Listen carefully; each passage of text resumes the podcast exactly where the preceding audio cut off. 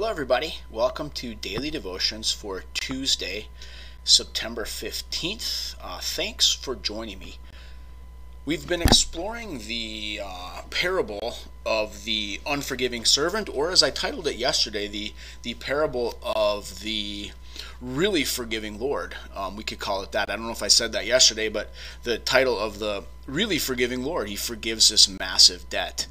And um, today, what I want to talk about is that debt versus uh, blessing. And I want to try to flip the parable on its head a little bit. So, um, Matthew 18, we're in, starting at the 21st verse. And if you remember the story, Peter comes and says, Lord, how many times am I supposed to forgive somebody? And he comes up with this number seven, which, whatever it's, it's a holy number, a number of completeness. I think Peter thinks he's being um, generous seven times. I mean, that seems like a lot if somebody hurts us to me. And then Jesus says, not seven times, but I tell you 77 times.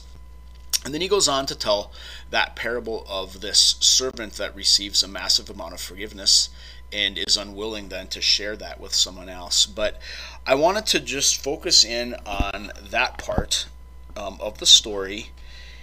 And it's verse 24, um, or tw- we'll start at 23. For this reason, the kingdom of heaven may be compared to a king who wished to settle accounts with his slaves.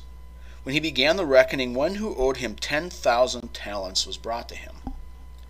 10,000 talents. So I, I talked about this on Sunday, but here's here's the numbers.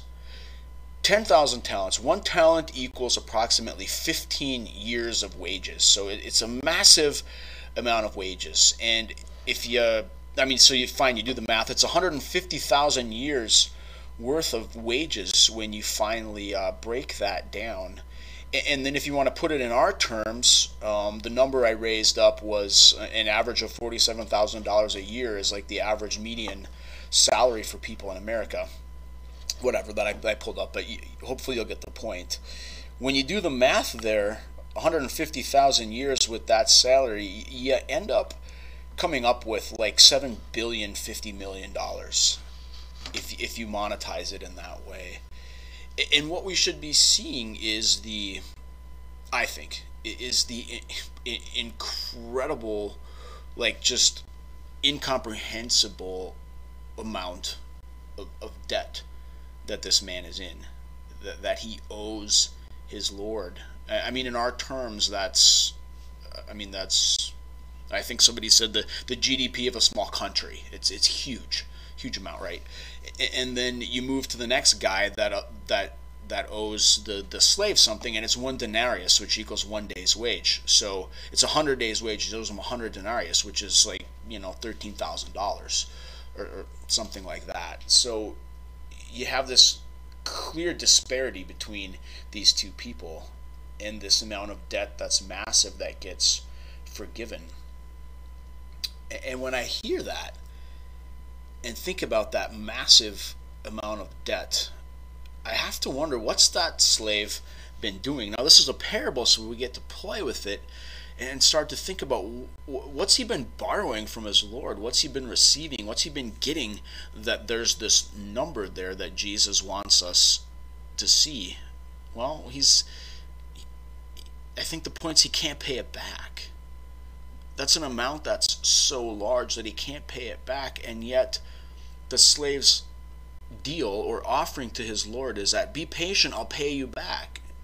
And i have to say really? You will? You'll pay back everything that you owe? I don't know how you possibly can that's such a huge amount. And as i raised up on sunday to think a little bit about what kind of a lord would allow someone to go into debt in that way.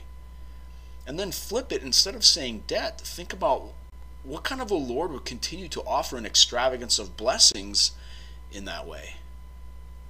And then you can start to see that forgiveness for God isn't about, I, I think, paying back this debt, at least from our perspective. It's about looking at our life and realizing the extravagant blessings that we get from our Lord, whether it's forgiveness or life itself. I mean, the Lord essentially owned this slave's life. And in the parable, he ends up giving him his life back. Not just his life, but his wife, his children, all his possessions, everything he has. And, suddenly, I think for me, the parable takes on a new light where it, it's not about all the ways I've messed up, it's about all the ways then that God is extending God's love and God's grace into my life so that I can even live in the first place. And then it becomes an invitation to to actually live. To, to think if God's given me this forgiveness and this mercy and this grace, and it sets me free in this way, what would it be like for someone else if I pass that on? and I share that with them and set them free. And then you can see that God's system of forgiveness and mercy is intended to be a life-giving thing, not this binding thing that's that strikes terrifying fear into us. Do it or else I'll torture you forever, which is how the parable ends, right? I'll torture you until you pay everything back. I think it helps us step into God's system of grace, which isn't a system at all. It's just freely given grace, blessing, love. So I'd like to invite you today rather than think about all the ways you're indebted to God, think about all the things that God's blessed you with today. You can hold them up against our struggles and our trials and our failures today. But then think that, that as you hold those things up, the, the bad things, let's just call them that, or, or the, the failures, hold in your other hand Jesus Christ and the cross, and, and God's still offering you God's whole life for your sake so that you can live today, offering it to others, and looking at your world and, and seeing the blessings rather rather than those other things. Let's pray.